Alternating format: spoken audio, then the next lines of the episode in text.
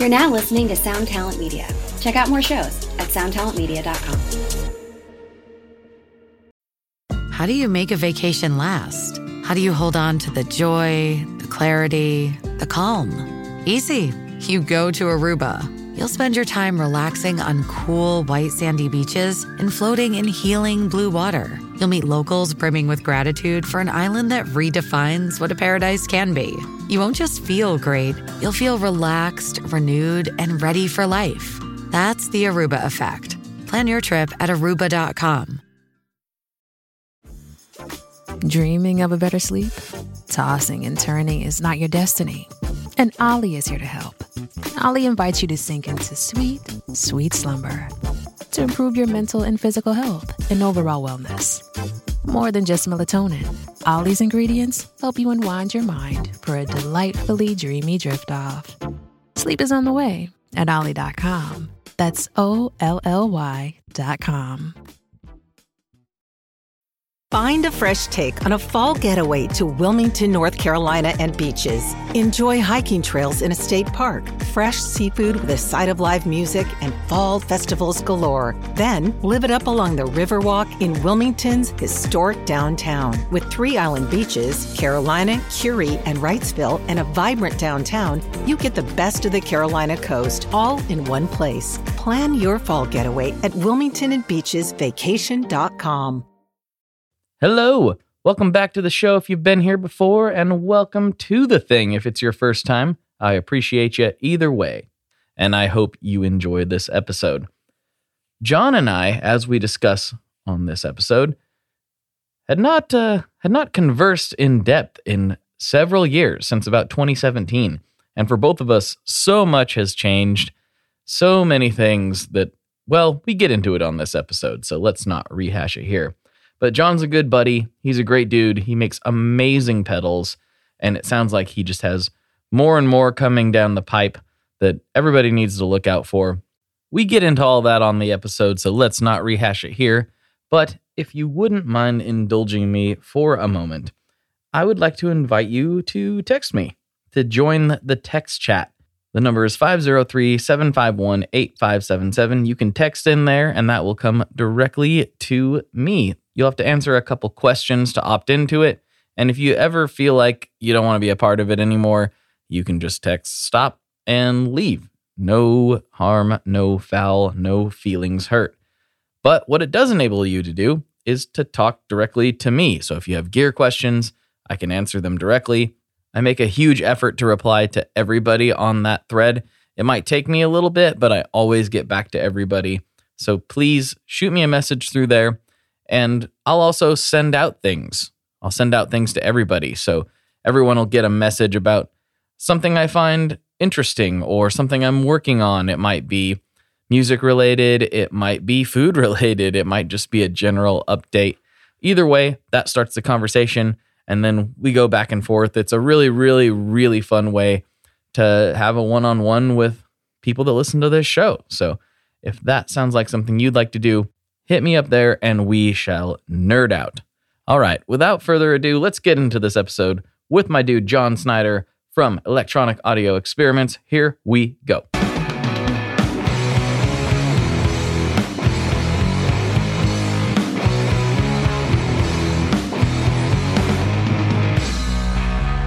Hello, everyone. Welcome to another episode of the Tone Mob Podcast, the show about guitar stuff occasionally, sometimes. I'm your host, Blake Weiland, and with me today, I have a past guest who I've been needing to talk to again for a very long time, Mr. John Snyder from Electronic Audio Experiments. What's going on, dude? Hey everybody, it's uh it's great to finally be catching up, Blake. I am shocked that the last time I was on this show was 2017. Uh, it feels like a completely different person who was on that show. So it's gonna be good to catch up. I can't hardly believe this. We were starting to talk about some of this off the air, but um, I mean, 2017, I wasn't even I wasn't even full time yet. You Yep. know, I was still like still doing that, uh, you know, as the side hustle. So, and I've been doing doing it full time for a while. So it's really really trippy to think back that far. But for some reason, it doesn't. You know, it doesn't feel like it was that long ago. Oh, for But- sure.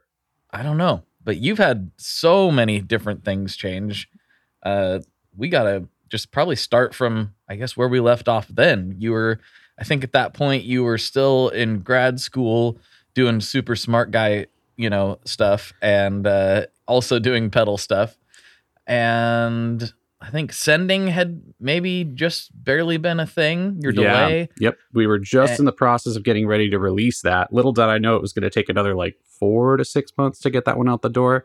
Mhm. Um, yeah, gosh. So 2017, I was right in the middle of of uh, my PhD program, uh, which I did not finish. I didn't defend my thesis until May 2020. So that kind of gives you an idea of just how long I was uh, languishing there. I mean, it is Mhm. fairly normal for you know for an engineering PhD. About about five years is what it takes. Uh, you take classes for a year, two years, and then it's just full time research with a bit of teaching on the side until you put together some stuff that they deem worthy of uh, writing a thesis on, and then you write the thesis. Of course, we had a bit of a unique twist this year, didn't we? So, yeah, a big old wrench thrown right into everybody's gears. um, so to get to give you the short version, um, I was making this device. Um, I had to spend many hours in a clean room making this this device. It was a little chip where you could shine light in one end with a laser, and then when it comes out the other end, it's got useful properties for quantum optics. Uh, and so to test these devices, we needed this very fancy laser that we had to order about two years in advance, and it showed up uh, in the third week of February 2020. So I was all geared up to do my, you know, sort of the the final victory lap of this project I'd been working on, and uh, we got the laser calibrated, and then uh, about the second week of March, they closed the doors of the lab, and so basically I had to just pick up the pieces and write a thesis of what I could, and so uh, I did. So it took about uh, about a month of just sitting there, waking up every single morning, drinking an entire pot of coffee, typing frantically like a madman, um, and then I had my 150 page or so uh, thesis, defended that in May, and then I was like, all right, well, let's go get a real job. Uh, that's that's what it's time to do, right? Uh, and of course, you know, usually it's pretty customary to line up interviews and things like that in your last, like basically while you're writing a thesis or when you know you're going to be writing and defending. It's all scheduled. Uh, and then nobody called me back. Nobody was calling anybody back, as it turns out. Um, and I said, well, geez, okay. So I've been doing this pedal thing on the side for quite a while now. Um, you know, that was coming up on like basically the five year mark that summer. Uh, would be five, a five, summer 2020 was the five year anniversary from the first batch of hand finished, hand painted, hand drilled, very crappy longsword version ones. and, uh, and so I said, all right, well, you know, I'll, I'll build pedals for a bit while I interview for jobs. Um, and, you know, I was said, I said I'd give myself like three months.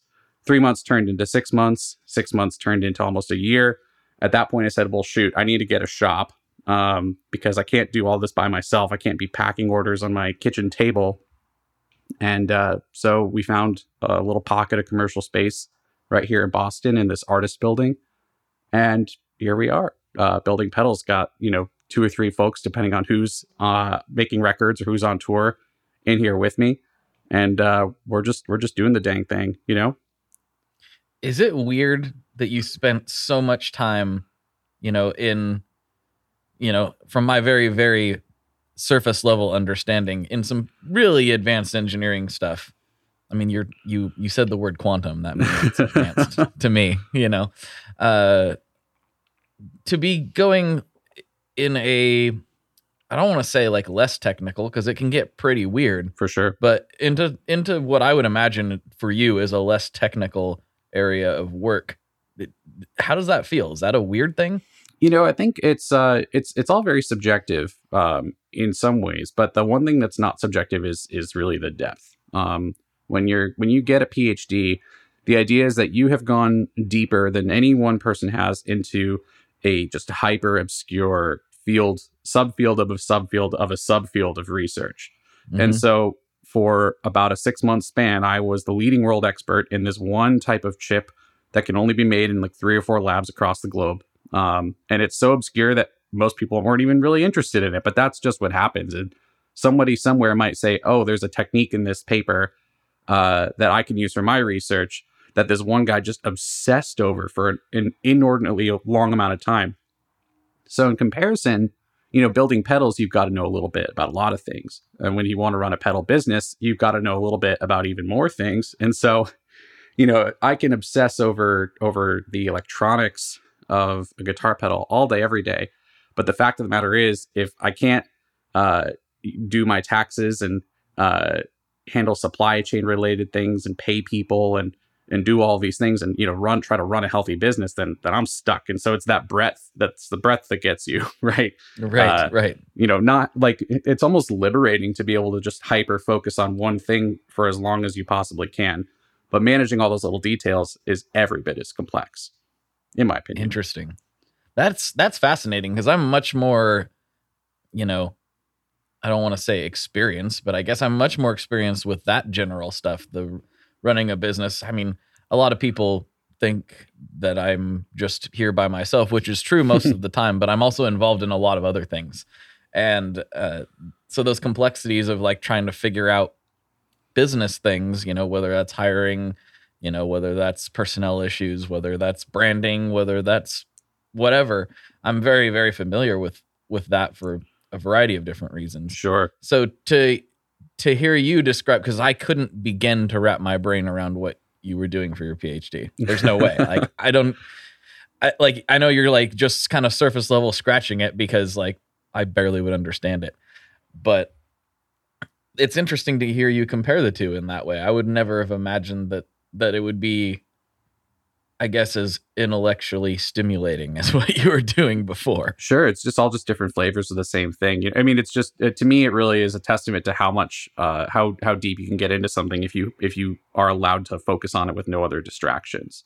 Mm-hmm. Which is, you know, that's one of the rare luxuries of academia for all of its its flaws and its problems and and and such.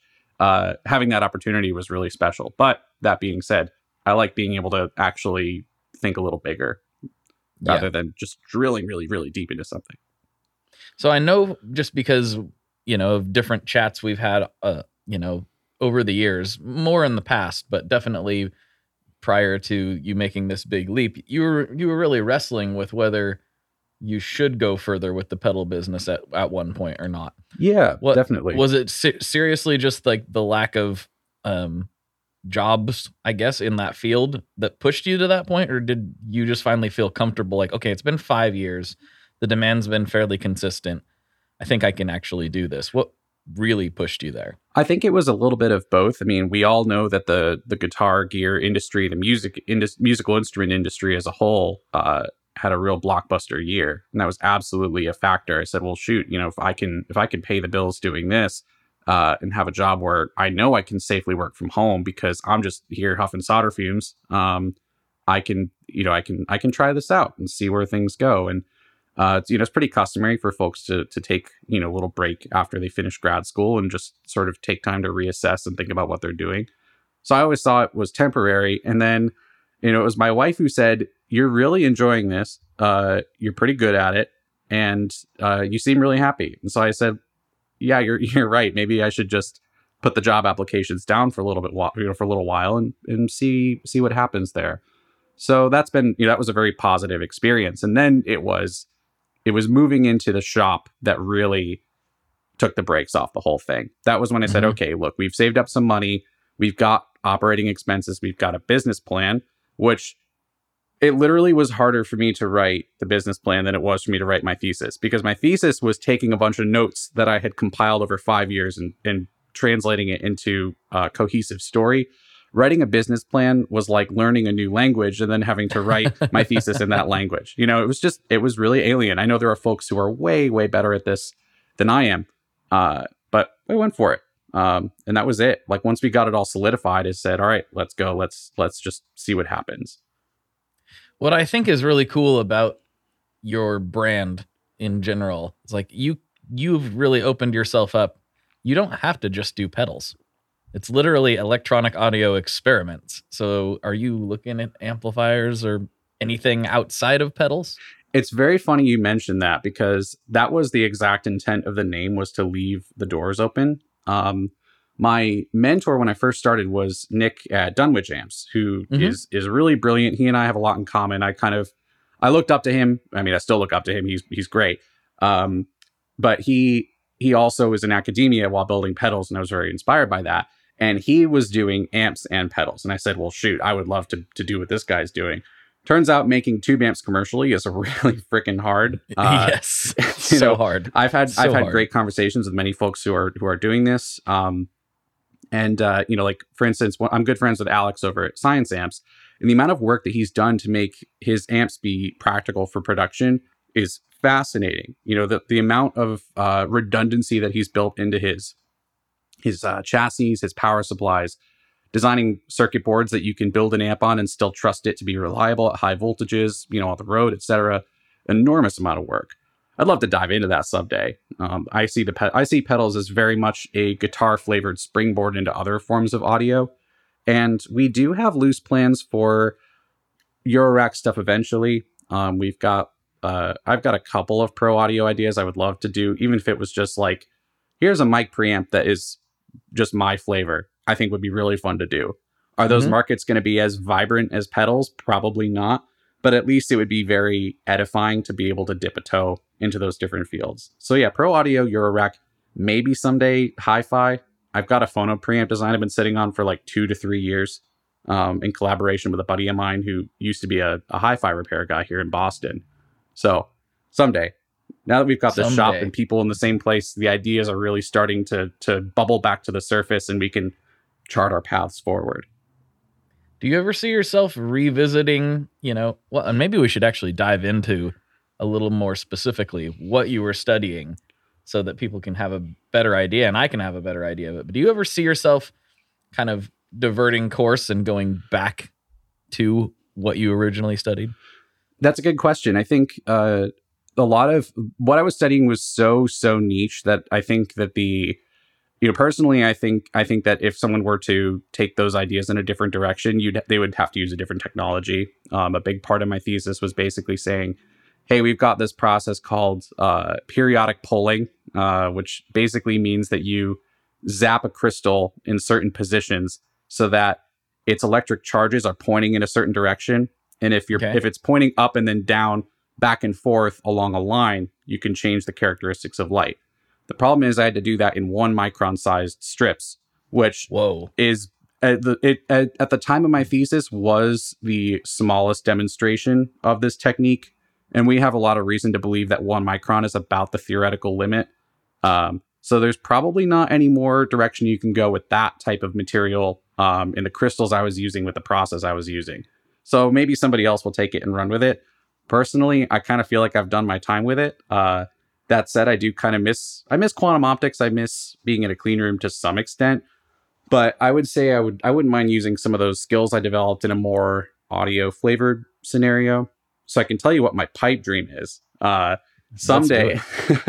so you know there there are companies out there like uh you know x5 uh cool audio sound semiconductor uh alpha um alfa over in uh, latvia. Um, these are all companies that make semiconductors in house for the audio market. And so you've got reproductions of old bucket brigade chips and old synthesizer mod you know like some of these chips that were like a whole uh synth voice in like one little package right? Um or like a an attack decay envelope in one little package. And all of these things are really cool and really useful but there's uh there's not a lot of production capacity for them because they all use techniques that have largely been forgotten because you know this was state of the art in the 60s and 70s and so the folks who are making this are using old equipment repurposed from that era and old uh you know uh production drawings from that era. And you know it's that it's it's getting to be a dying technology. And if uh if we want to keep analog alive there's an argument to be made for still putting more investment into some of those things. Now the problem is if you want to open up a clean room, you know, you're talking, you know, well into the seven figures for uh for upfront operating expenses. And and that's not an amount of money I will ever see in my lifetime. So, like I said, it's a pipe dream, but man, it would be so cool to get into the into the the IC side of things. Mm-hmm. Maybe someday, but you know, it's fun to think about. It, hey, you never know what's going to happen. you know, I never thought I would get to do this. I never thought I would have the opportunity to meet and hang out and uh, do things with the people that I've I've done today. And I think you could probably say the same thing about yourself. So, you know, maybe it's a pipe dream, but if it's if it's there, yeah, I mean, I don't know. Those companies did it somehow. It's true. So- well, if any uh, if any in- investors want to send me back into a clean room um, so that we can make uh, some some new BBDs, let me know. It sounds like a good time. so that actually you're the perfect person to to talk about this with because I'm obviously out of my depth when it comes to this. But I've heard the argument argument before that BBDs are technically not analog. What do you think about that?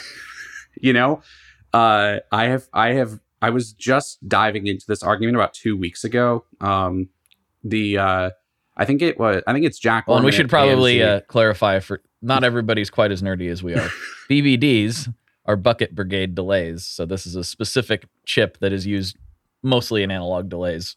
Uh, just for those who might be confused at the terms we're using. But go ahead. yeah um so i think i was i was most recently reading uh jack orman uh kind of go off about this on his website and he's he jack orman has a site called amz effects um which is one of like the most long standing diy info hubs in the internet definitely on the list of guys I'd love to have a beer or two with. Um, and uh, he feels very strongly about this issue. And I was like, this is this is interesting.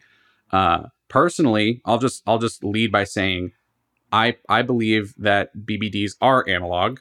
Um, however, they're not quite all the way analog. Uh, and the reason why is that you know they're when you're talking about a digital signal, you've kind of got two types of what's called quantization. Quantization is breaking a thing that is continuous, um, with AKA infinitely variable, uh, into a discrete, limited number of chunks. Um, and so your two chunks of a digital signal are going to be the sample rate, which is how many times you're taking a snapshot per second, and then the bit depth, which is, you know, if you're looking at the the smallest signal and the biggest signal, how many steps are you allowed to have? And Mhm. so in a BBD, you do have a sample rate. In fact, since you have a fixed number of samples within a bucket brigade chip, the the clock is going to determine your delay time because you're passing the signal down these buckets and for a slower clock it's going to live in the buckets for longer. For a faster clock it's going to go through the buckets faster. And so that's part of the sound of, of uh, digital or analog delays especially at long times is that you're changing the sample rate. And so that's part of the sound. So a, a very Okay. degraded analog delay repeat is going to be at a low sample rate which with all the filtering and other stuff going on sounds very pleasing to the human ear for whatever reason now the thing that's important is that the signal is still continuous in its amplitude because it's just the analog voltage at some snapshot in time is being stored. So it's not all the way into digital, but because there's a clock, a lot of the rules about digital audio and digital signal processing still apply. So I'm gonna I'm gonna say it's analog, but I totally get why folks are saying that it's not analog. Uh, Maybe I'm a bit of a fence sitter here, but I just I like the weird nuances that sort of emerge when you're having these kinds of discussions. Because I mean, what the heck is it? You know, I've I've heard the term uh, discrete time analog be used, and I think that's a pretty valuable uh, middle ground, so to speak. Right. That's yeah, that's fascinating. That helps me understand it a lot better because I'm, you know, I think I could build a fuzz face if you asked me to, but that's about as advanced that as I my electronic knowledge gets. Um, so thank you for that. That was very very helpful. Yeah, of course. So another thing that I think a lot of people aren't aware of is and this this might be I don't know how much you can go into detail on this, so just tell me to shut up if that's the case, but but you have a an interesting relationship with Bill Finnegan who famously, you know, designed the, the original Klon and the KTR. Um seems like you guys are doing some things together. I'm not sure how much of that is I know some of it's public because I saw it publicly, but I'm not sure how much of that you can go into. Sure. So I'll, I'll give you I'll give you as much as the story as is uh, fit to print. Um, so you know, let's see here. I met Bill in about 2016 or 2017. I think it was not so far off from the last time I was on this show. Before I met him, I I had a vague understanding that he was in the Boston area, and he was just a sort of cryptid to me. You know, he's a very private Right. person, and uh, you know, kind of keeps to himself. Um, but of course, his product had a lot of notoriety, and my friend uh, Adam, who runs, uh, he and his wife run a pedal pop up shop here in Boston called Stompbox Sonic, who I highly recommend. Anybody in the Boston area, please buy your pedals from them. They're the loveliest humans on the planet. Um, Adam was one of the folks who would come over to help build Centaurs at Bill's house. And so, oh, okay. because, you know, Bill was, he was building Centaurs 16 at a time on his folding card table. Everybody's read that Premier Guitar article. Um, and, uh, you know, so he needed a little bit of help here and there. And he, you know, he kind of would contact local musicians in that regard. So he still sort of does that to an extent, is that, you know, he's got a lot of close ties to the community if you know him. And uh, at the time uh, we met, uh, it was actually Doug Tuttle at Midfi Electronics who put the two of us in touch. And Doug and I go way back. We met at a actually a Stompbox Sonic event. So as you can see, all the pieces are starting to come together. Right. You know, for a big city, Boston's kind of a small town. Um, and uh, so so Bill needed help with this uh, test jig that uh, a former assistant of his had put together. It's a really clever sort of go no go box. Uh, Bill's rationale was somebody should be able to stumble into work hungover, plug a KTR into this thing, push the button on it, and it'll tell them if the KTR is working or not. And there's a little graphic on there that'll that tells you, you know, set the KTR to the to these non positions, push the button, and it runs a test, and it'll step through these various tests. And there's no screen on it. There's just some lights and a buzzer that will beep at you if the if the unit passes or fails. It's extremely clever, um, and it works really well. The problem is that he only had one of them, and it was starting to fall apart. And so uh, the former engineer who uh, who had worked on it was no longer available, and so I basically had to reverse engineer it and then build three more of them. And in the process of that, became good friends with Bill, and I learned a lot about him in that process. I learned that uh, he is very picky. Of course, you could probably discern that from his products, and Right. he knows very well what he's talking about because he and and uh, you know when he when he wants something he has to understand all the little details that go into that thing so that way he can do it in the way that he wants to and if uh, something changes he can adapt to those changes but a lot of folks that you know the, the downside of this and i say this with admiration is that it can be very hard to delegate when you're somebody who wants to understand all of the nuts and bolts of the thing that you're doing and that's why he was the kind of person who would go on craigslist couldn't find the pedal he wanted and then hired a freaking MIT guy to do you know, to help him with this with this R and D and realize his vision. And uh, and he he knows exactly what he wants, but he doesn't always know the steps to get there, and that's where other folks kind of help him out. So we uh, we've all heard about the the diode situation with the with the KTR. Um, Bill bought up this particular manufacturer of one N three four A diode in the early '90s, uh, and I don't think at the time he expected he was going to sell, you know, well over 10,000 units of this product. Uh, you know, the Centaur, well, what was it, 8,000 Centaurs, and then however many KTRs came after that. I'm not even sure the number, but you know, at the time he was not expecting this product to be a smash hit with a cult following, and so he just went with this diode that in the circuit as design thought he thought sounded the best. And so of course this mystique developed about, you know, about it. There's the whole magic diode thing, people on forums trying to reverse engineer it, blah blah blah. But what people on forums be- being weird about something? I've never heard of such things.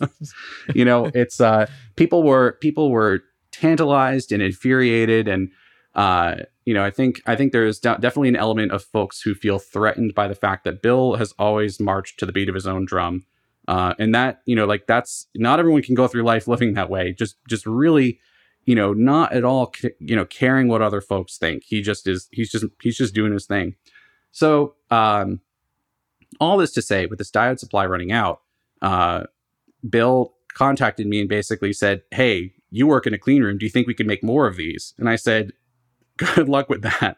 I did do, Right. I, I did actually put together a proposal for doing uh, a type of semiconductor analysis on these diodes so that we could figure out how they were constructed and perhaps r- contract a fab to make more with similar specs. But unfortunately, that process is that process would cost more than anybody has made off of any guitar pedal ever.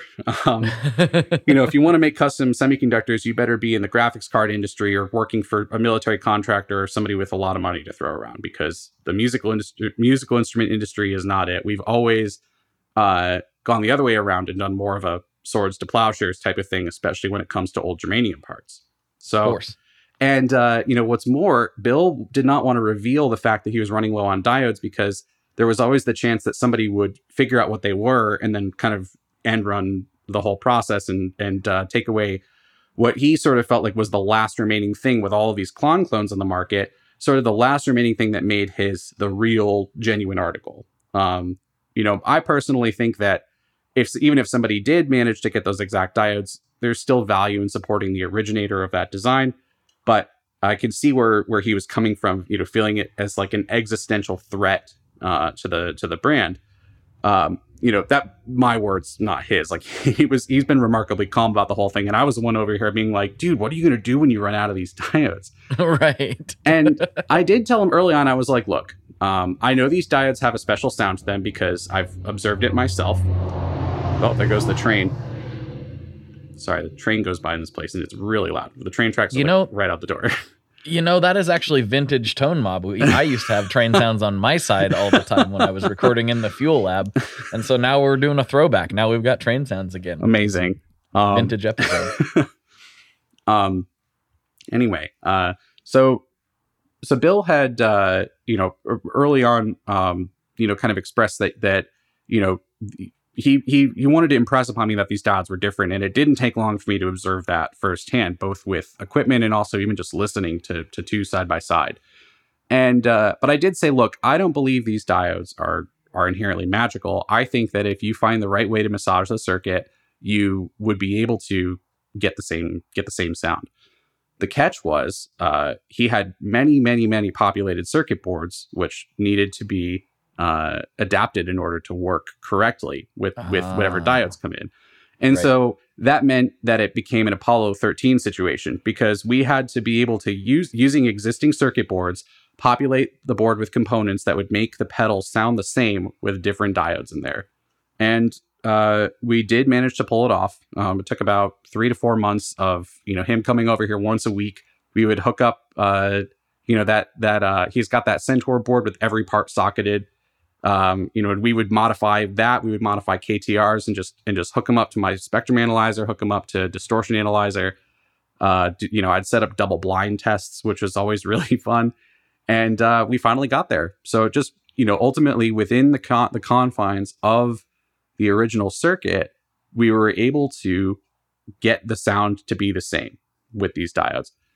Now, here's the thing that's most interesting to me about all this is that not a lot of people um, use the the Klon or KTR circuit at maximum gain, which is where the diodes are mostly doing their thing. A lot of people use it as a regular old run of the mill clean boost, which is a role where it excels.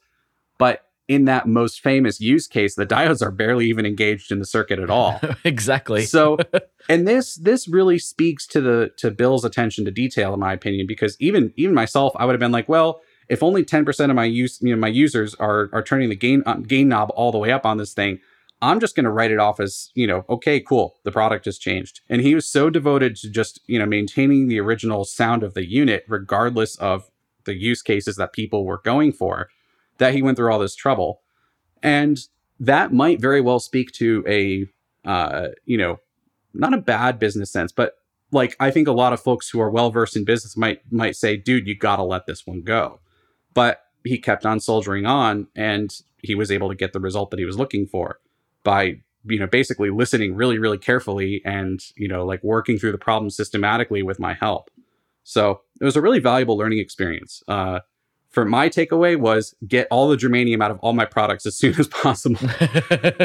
Um, you know, but but it did it did work out, and uh, I can't I can't pick those two units apart. Um, you know, with the with the component changes in there, you can rig up a double blind test, and I I can personally cannot hear the difference, and Bill can still hear like one or two things, but I think he'll live.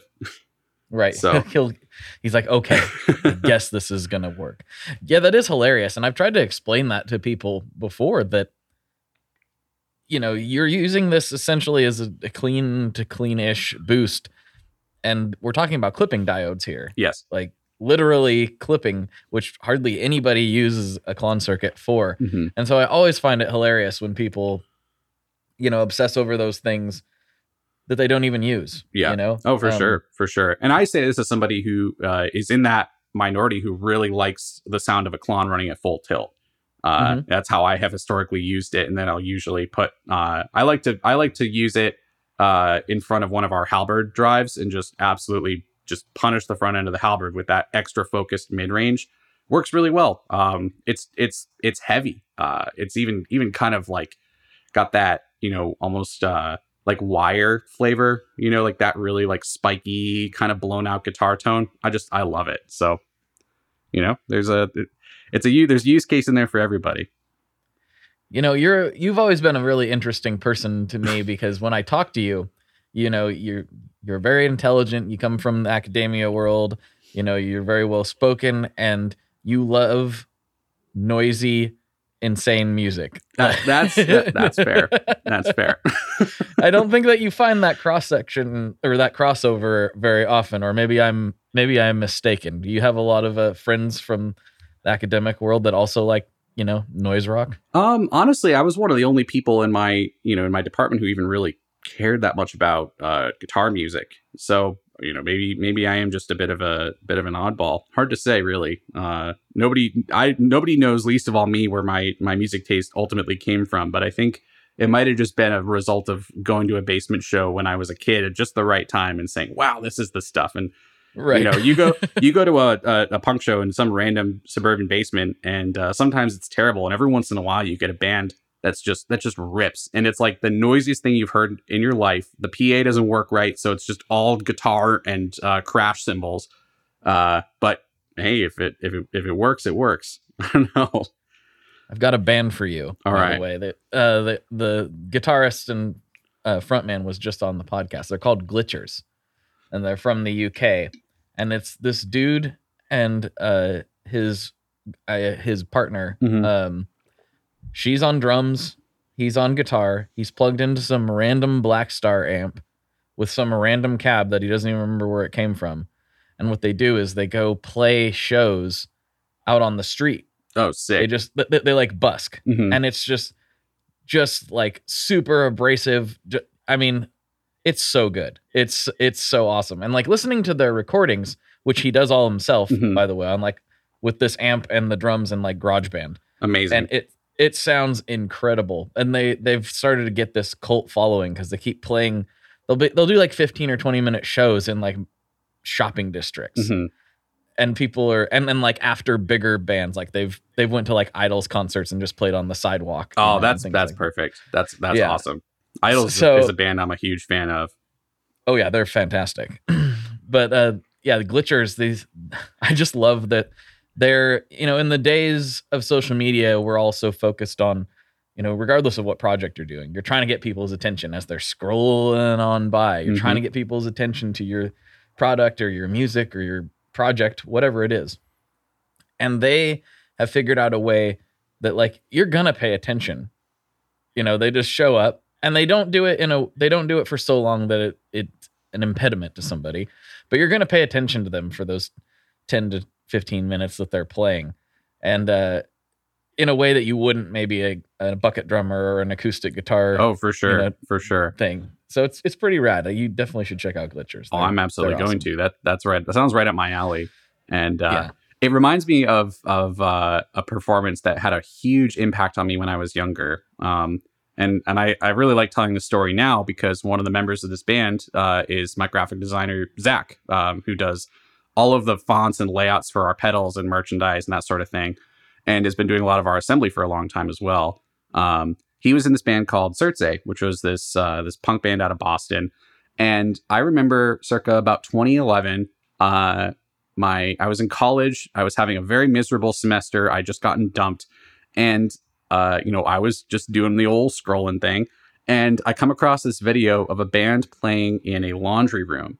Uh, and it was it was Zach's band Cerce just packed in the laundry room of this brownstone uh, in Back Bay, Boston, absolutely ripping a 10 minute set that had like it was like five or six songs crammed into 10 minutes. And it was just the most ferocious set of music I had seen in my life. You know, I was listening, I had listened to heavy music before. I'd been to my share of, you know, warp tours and stuff like that. But this was was on some kind of other level. And in that very brief interaction, I was like, not only is this band amazing, but I also want to be friends with them.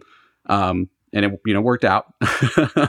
um, you know, Zach and I have been friends for a very long time, but I was just, I was just so blown away by that. So, sometimes you just got to be really loud and noisy to get folks' attention. It seems like uh, it's. It, I'm glad to hear that approach is still so uh, so successful. You know.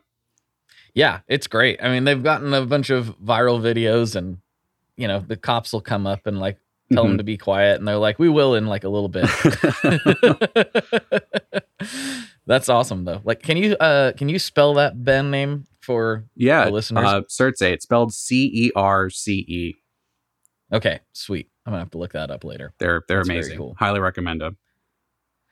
So your product lineup, I know you've traditionally done everything kind of in batches because you had to. So you were, you know, building them in your kitchen or whatever. You are kind of limited by what you can produce. Are things continually available now to the degree which that is possible given the supply chains these days?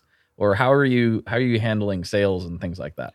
So we're getting very, very close to having everything continuously available. Um, you know, historically, what would happen was I'd have a lull in activity at school. I'd place a big order for parts. Uh, I'd build what I could, uh, you know, basically nights and weekends, or I'd have, uh, you know, a friend help me out with just like the final assembly. I, I, there were plenty of times where I would just drop ship a big Mouser cart of parts to to Brad at Nerd Knuckles' uh, house, and he would help me with assembly too.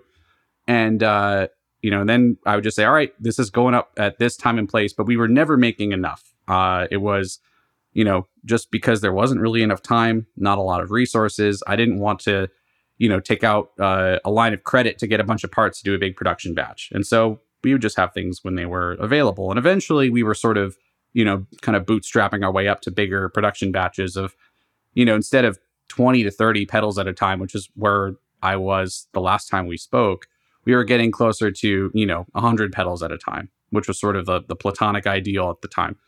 And uh, you know eventually i was like okay we got to figure out how to get more models in place. And a lot of that was just like building up business acumen and uh, developing good relationships with contract manufacturers and making everything as quick and easy to assemble as possible that was a big part of my my quarantine project was basically to redesign the entire lineup uh, so that everything there's no wires in the final assembly, but it's still rugged, which is easier said than done. It took me a long time to find, you know, plug in cables that stay if you, uh, you know, take the pedal out on the road and beat it up for a while, or you know, circuit board mounted jacks that are are still, you know, metal and grounded, like little d- little details that I was so concerned about and wanted to get just right. Uh, but also didn't want to pay an arm and a leg for because you know we wanted we had a price point we wanted to follow. And so doing all those things, making it as efficient as possible, um, we were like, all right, let's let's go, let's build as many pedals as we can. And then of course, you know, the supply chain is starting to be an absolute mess. But at this point, I can I can say that we've got long swords in stock, we've got model fets in stock, we've got daggers usually in stock. Um, we're we're very close to having halberds uh, in regularly in stock. Uh, I don't know when this episode is coming out, but Halberd V2 is going to be out on Tuesday, the 21st uh, which is very Ooh. exciting. We're we're surprised dropping that out of nowhere. So blast from the past. Um, um, and that's another one we've been. You know, we we had to do. That was actually the one where I said, okay, we got to get the germanium out of this thing so that we can make it in in more uh, reasonable production quantities. It had a germanium transistor in it. We had we would have to hand test and hand bias every single one, and it just took a long time. And we had a surprising number of rejected transistors in that circuit.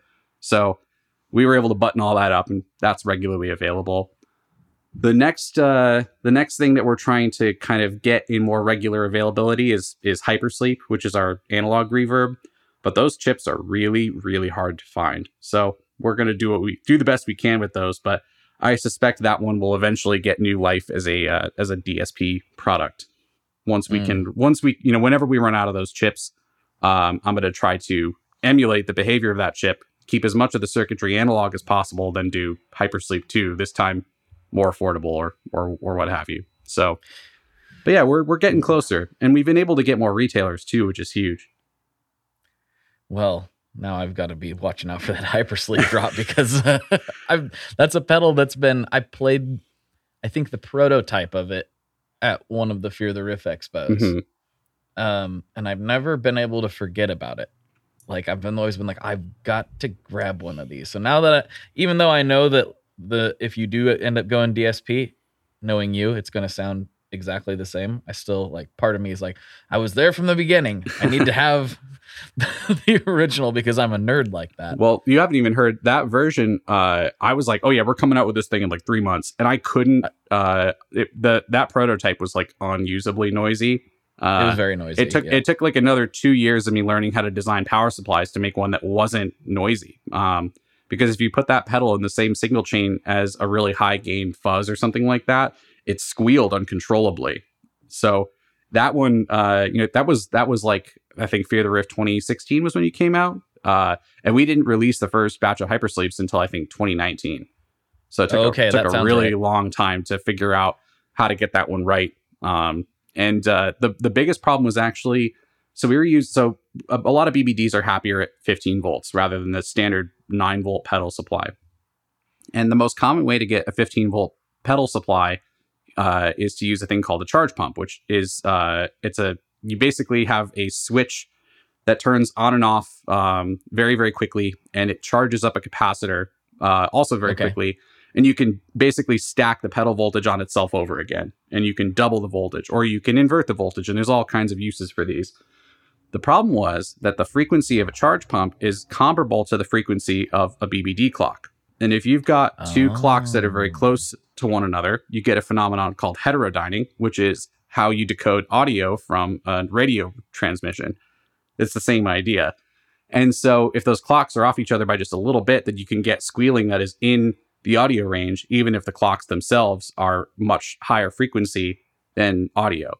So it made it unusably noisy, and we had to do a completely different power supply in order to make it work uh, work correctly.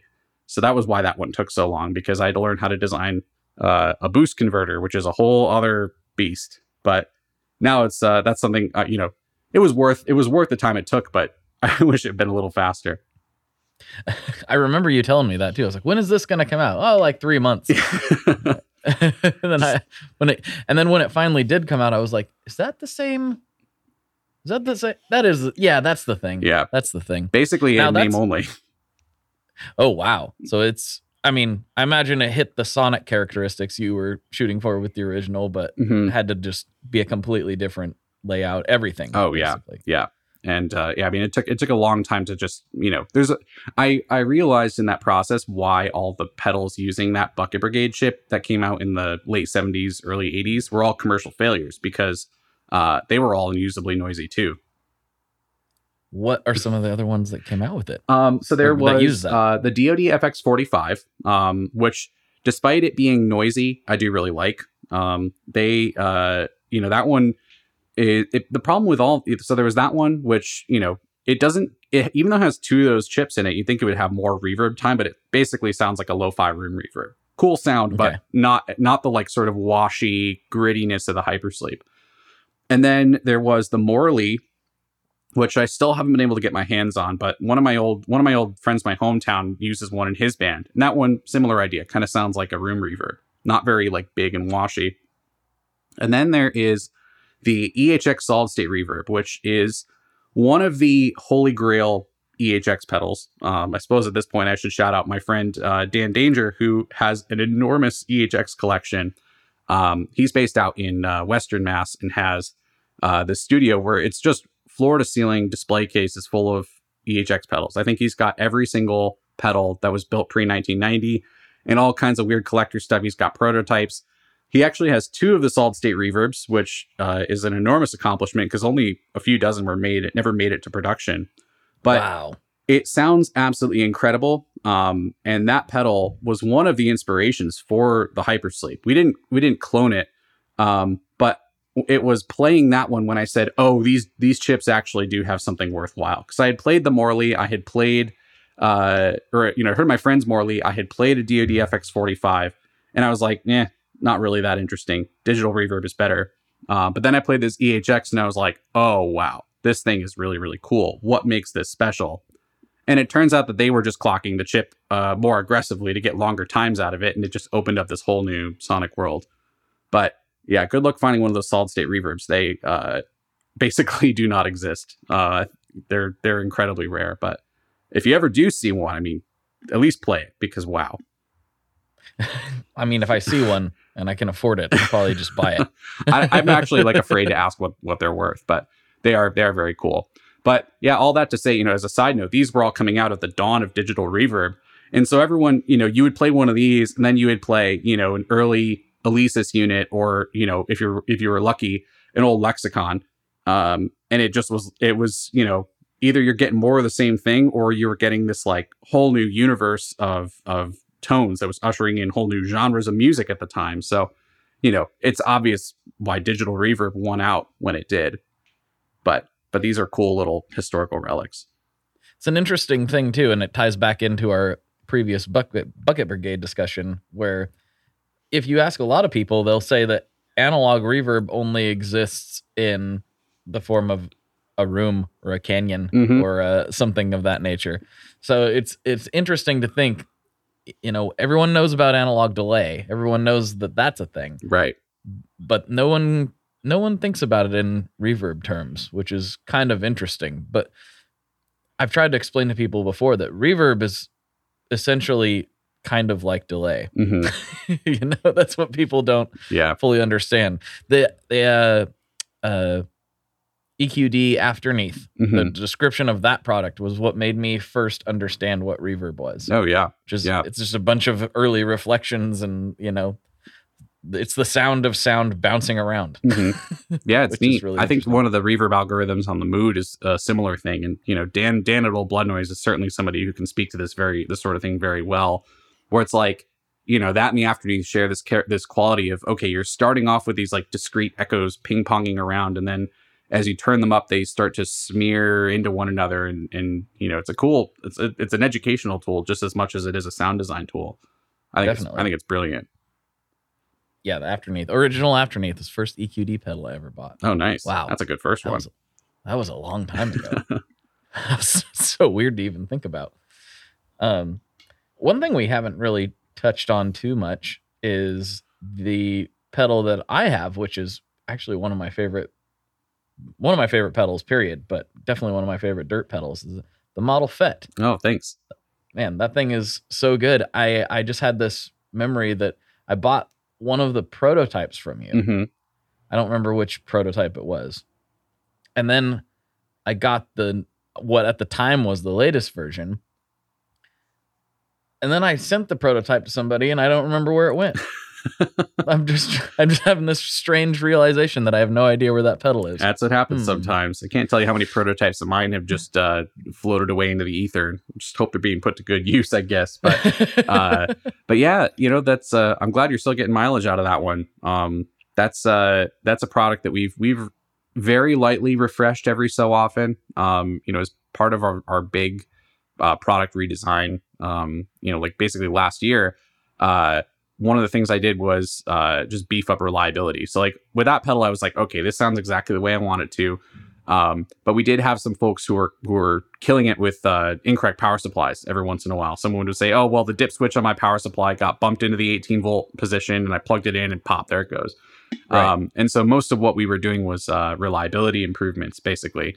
And uh, so we've got this circuit now. Um, I just did a TikTok about it, which is a very funny phrase to say. Uh, makes me feel very old. Um, but uh, if you plug in now all, for all of our pedals, if you plug in the wrong power supply, it just won't turn on.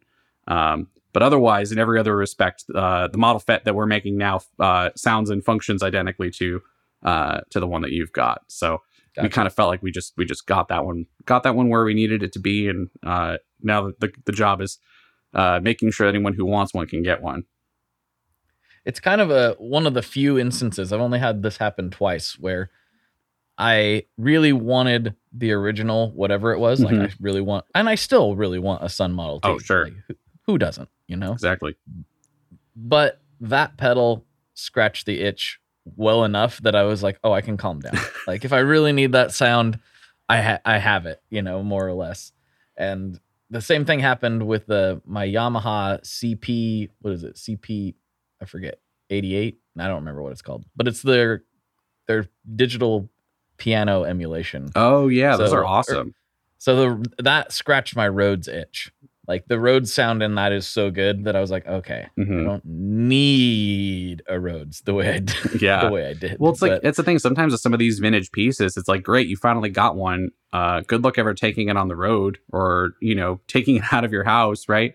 Uh, you know, it's like I would. Don't get me wrong, I would also love an original Model T, but I would just be afraid of it all the time. It'd be like just you know, once once a piece of gear eclipses a certain value, it's like it's like even using it is it feels like you're tarnishing an investment rather than you know using a tool that's meant to be uh, performed with, right? And uh, so that's why we're always like, yeah, you know, the Model FET is uh, 90% of the tone of a Model T for 10% of the price. Maybe Mhm. less than 10% these days. I don't even know what a Model T goes for. I mean, even the beta leads have skyrocketed. hmm It's I think I bought my my beta lead combo for six hundred bucks like a few years ago, mhm. and I don't know the last time I saw one under a thousand. no, I believe it. It's it's insane. Um, actually, mine uh, mine's mine belonged to uh, I got it from um. My brain has totally failed on me. Wow, I haven't had that happen in a little while. Like my just like click. We're not gonna we're not gonna remember any of the things that where you were trying Yep. to go with. that, 404 memory not found. uh, yep, exactly. Yeah, got Thunder Road guitars Oh, nice. here in Portland. That's where I got it. But oh yeah, you were speaking about dealers, and we're getting close to the end, and I have a few other things I want to touch on. But retailers are n- not something you really dealt with before. So how has that experience been, and what would you say to any aspiring builders that's looking to work with more retailers? Sure. So I would say, you know, we we had been keeping our keeping retailers at arm's length. We had worked with kind of a select few, mostly for uh, international stuff. You know, one of my favorite dealers that we work with is um, Joe's Pedals in uh, in the UK. Uh, Joe has been buying pedals from us for for quite some time, and for a lot of people, they feel better getting it from him than they do shipping from us, especially with all of the the VAT changes and Brexit and everything. Uh, he's really helped us navigate that situation. Uh, but so what, one of the things we realized was, you know, we've got we've got our audience of people. Um, you know, we've we've got there are folks who have been with us, you know, some of whom for a really long time who know what we're about and know what we're doing. But at this point, especially right now, it's really a matter of of getting uh, you know, getting our stuff into the hands of more people, especially now that we have the production capacity to to be doing that. And uh, you know, this kind of comes back to like the business related thing. For a long time, I could just throw pedals up on the internet and say, "Have at it, folks. Okay, cool, whatever." Uh, but now we're, you know, we're trying we're trying to really kind of cement our uh, you know, our place in the industry as as somebody with a, you know, as a company with a reputation for making stuff that is uh, high tech as far as guitar pedals go, um, or at least you know, somewhat you know, sophisticated in its engineering. I don't know the best way to to phrase this, but you know, we're trying to say, okay, we're offering something that is over engineered and is a little bit off the beaten path. It's not the same stuff that you're getting, but also these are useful tools that you can use for a huge range of genres and you can trust it when you're on, on the stage or in the studio. And, uh, you know, I, I kind of felt like, okay, the social media algorithms have been changing in ways that, that are always difficult to anticipate. Um, and you know we like ultimately we're just trying to get ourselves out there more um you know with this with this shop which with our increased throughput uh eventually there is going to be a ceiling of what direct sales can can accomplish and so we've just been you know we we had a list of dealers who had hit us up and we said hey look i'm not sure if we can get anything to you right now but maybe someday when we've got more capacity uh and that's that's where we're at now so is is just trying to sort of meet that demand and there are lots of really great small shops in the industry. And I, I think about the relationship that I have with uh, Stompbox Sonic here in Boston, and I think, well, shoot, there's probably folks in every major city, and even even a lot of not major cities, who've got a shop like this that they have a good relationship with, and that's their primary point of contact for what's cool, what's new, what's interesting in the industry, right? Mhm. Like how many you know how many folks are just you know maybe on their way home from work on a Friday, you know, it's payday, and they say, well, what's what's the cool new pedal that that that came out? uh, you know, in the last six months. And they go, they go to their local shop and, uh, you know, there's, there's something kind of nice about saying, oh, well, you know, we've got a, there's a longsword or a model fet like right there in the case with all the other cool stuff. So it's just a different way of looking, looking at it. Um, you know, it's a little bit of a business move. It's a little bit of community building. It's a little bit of marketing, but it's been fun. We've enjoyed uh, kind of giving it a shot. Nice. Yeah, it's a the local shop thing I think is important, and you know, and I I used to have some better relationships with with the local shops, but like with the shutdown and everything, uh some of that went away and then some of my relationships at those shops um you know, they left for one reason or another. Sure. And so like now I'm I'm finding myself in this weird spot where I've got strum and I've got uh you know blackbook guitars are still there, but like it's just this weird thing where you know my people have my people have moved on. Right. now uh, my I don't have the like I used to have go tos and I don't have that quite as much as I used to. Yeah. I'm looking forward to the future. I'm like being real cryptic right now because I don't want to spill the beans on one of my friend's projects, but That's really should be- exciting. it should be something I can point you towards in the future, both you, John, and uh, the listeners, hopefully. Awesome. Ish. But uh, all that's to say, thank you so much for coming on. where you've gotten to about the end of the main episode here. And I've introduced a few things since the last time you've you've came on that we should uh, we should get to. But first, this is your chance to like tell a few thousand people anything you want to tell them. If you want to give a shout out to your uncle, you know, Joe, or uh, you want to, you know, plug something, you want to say anything, this is your chance to do it. All right, we're to go a little off the beaten path here. Um, one of my best friends, uh, my friend Dave, has been uh, working on a tabletop card game uh, for a really long time. And there's a surprising amount of overlap between folks who play, uh, you know, Magic or or Hearthstone or some of these other games uh, and the guitar pedal world. And so, uh, pretty much any chance I get, I'm like, I'm gonna I'm gonna plug my friend Dave's card game because I've been talking about pedals for an hour or posting about pedals for a month or whatever. Uh, so my friend Dave has developed this game called Trials of the Eldar. Uh, it's just coming out of alpha right now. Um, he's got an Instagram with all kinds of resources if you want to play the game online or print a, a, a beta testing deck or or what have you. So yeah, that's uh, at Trials of the Eldar, uh, E L D A R on Instagram. So All right. yeah, so yeah, That's he deserves a, first. shout out. That's awesome. I love that. That sounds like a good time. Cool. I- you're right. There is a lot of crossover because suddenly I'm interested. Tell me more. what I like to hear. That's awesome. All right, John, for the final segments of the podcast. This is this is the one that's new for you. What is your favorite boss pedal? Oh man. Okay. Uh RV3 is my favorite.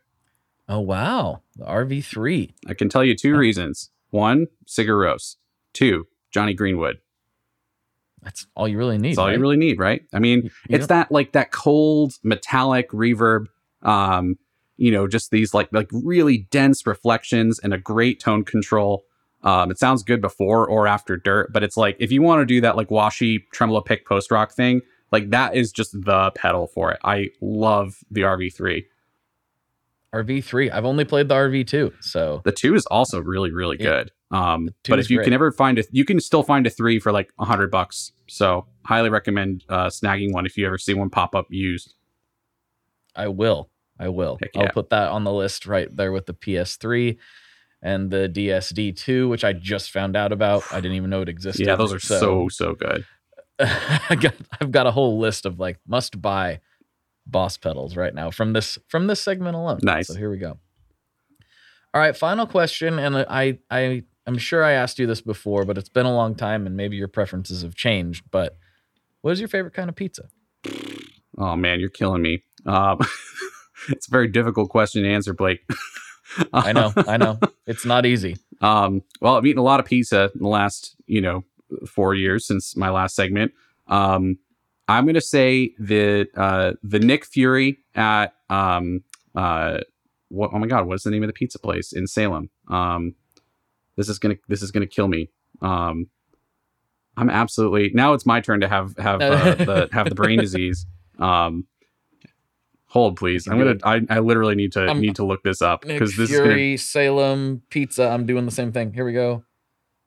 Flying saucer. Flying Saucer, that's the place. So yeah, so the Nick Okay. Fury at Flying Saucer Pizza. It's uh, you know, it's a buffalo chicken mac and cheese pizza. It's it's Ooh. heinous. You can eat it like once a year.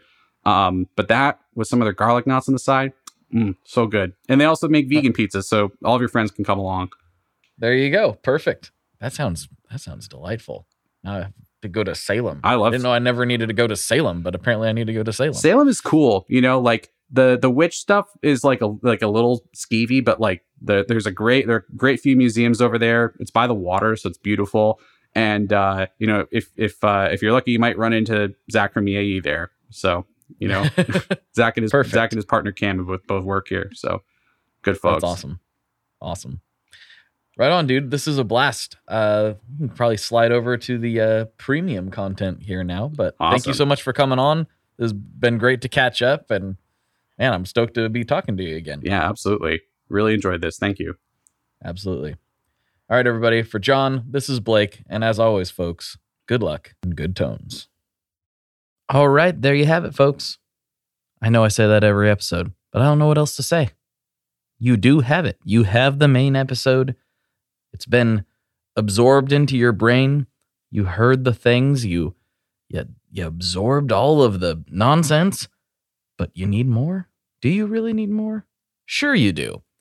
And in this case, John and I have more for you over on Patreon or the Apple subscription.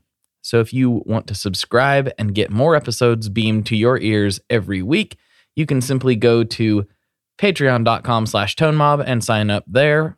Or if you're an Apple user, you can click that subscription button. Hey, why not, right? That's not a bad way to go. It's real easy. It's right there. And I get that extra content and it helps support the show just as much. So, thank you to everyone that has done that over the years. I can't tell you how massive of a help that is. It really is like just enormous. It helps so much. But if you can't do that, I totally understand. But if you could share this episode with a friend, I know these are the things I ask for on every single episode. All of the episodes, I'm always asking you to share it because that's what keeps it going. People listening to it. If you weren't tuned in right now, there's no way I would be able to get the guests that I get. There's no way I'd be able to do this at all. So thank you so much simply for choosing to spend your time with me today. I super appreciate it. And uh, yeah, I will talk to you as soon as I possibly can. I hope you have a good week. Take care. Bye bye. One last thing before we totally sign off here, I just want to remind you that if you do any shopping at Stringjoy, that's Stringjoy guitar strings made in Nashville, that will help me out as well. As I've said for years, I'm heavily involved in that company, and I really do think they're making the best products on the market. So if you would like to try custom strings, go to tonemob.com slash stringjoy and check them out today. I seriously, seriously, seriously love what the team down there is doing. I help them out with all kinds of things. And by you supporting them, you are also supporting me as well. And hey, you need some strings, so why not get some custom strings just for your guitar and playing style? Again, the link for that is tonemob.com slash stringjoy, and that will take you right to their website, and you can do all your shopping through there, and that will help everyone involved out. So thank you very much. Talk to you next time. We are brought to you by the wonderful folks at Gun Street Wiring Shop. Yes, Gun Street Wiring Shop. I've talked about them before. I used to say based out of Bend, Oregon, but guess what? Sean moved to my neck of the woods. Sean's in Portland. Sean is awesome and has helped me with a bunch of stuff lately. And if you have wiring needs for your guitar, he can help you too. If you want to get weird with it, he can get weird. If you just need to spruce things up a little bit, there's your guy. He takes all the guesswork out of doing your guitar wiring and he makes it simple, and his customer service is top notch. And I can't say enough good things about Gun Street as a company. I really respect Sean and what he's all about, and the product is top notch. I've got three different guitars that now have Gun Street harnesses in them, and I could not be happier. So go to gunstreetwiringshop.com and check them out.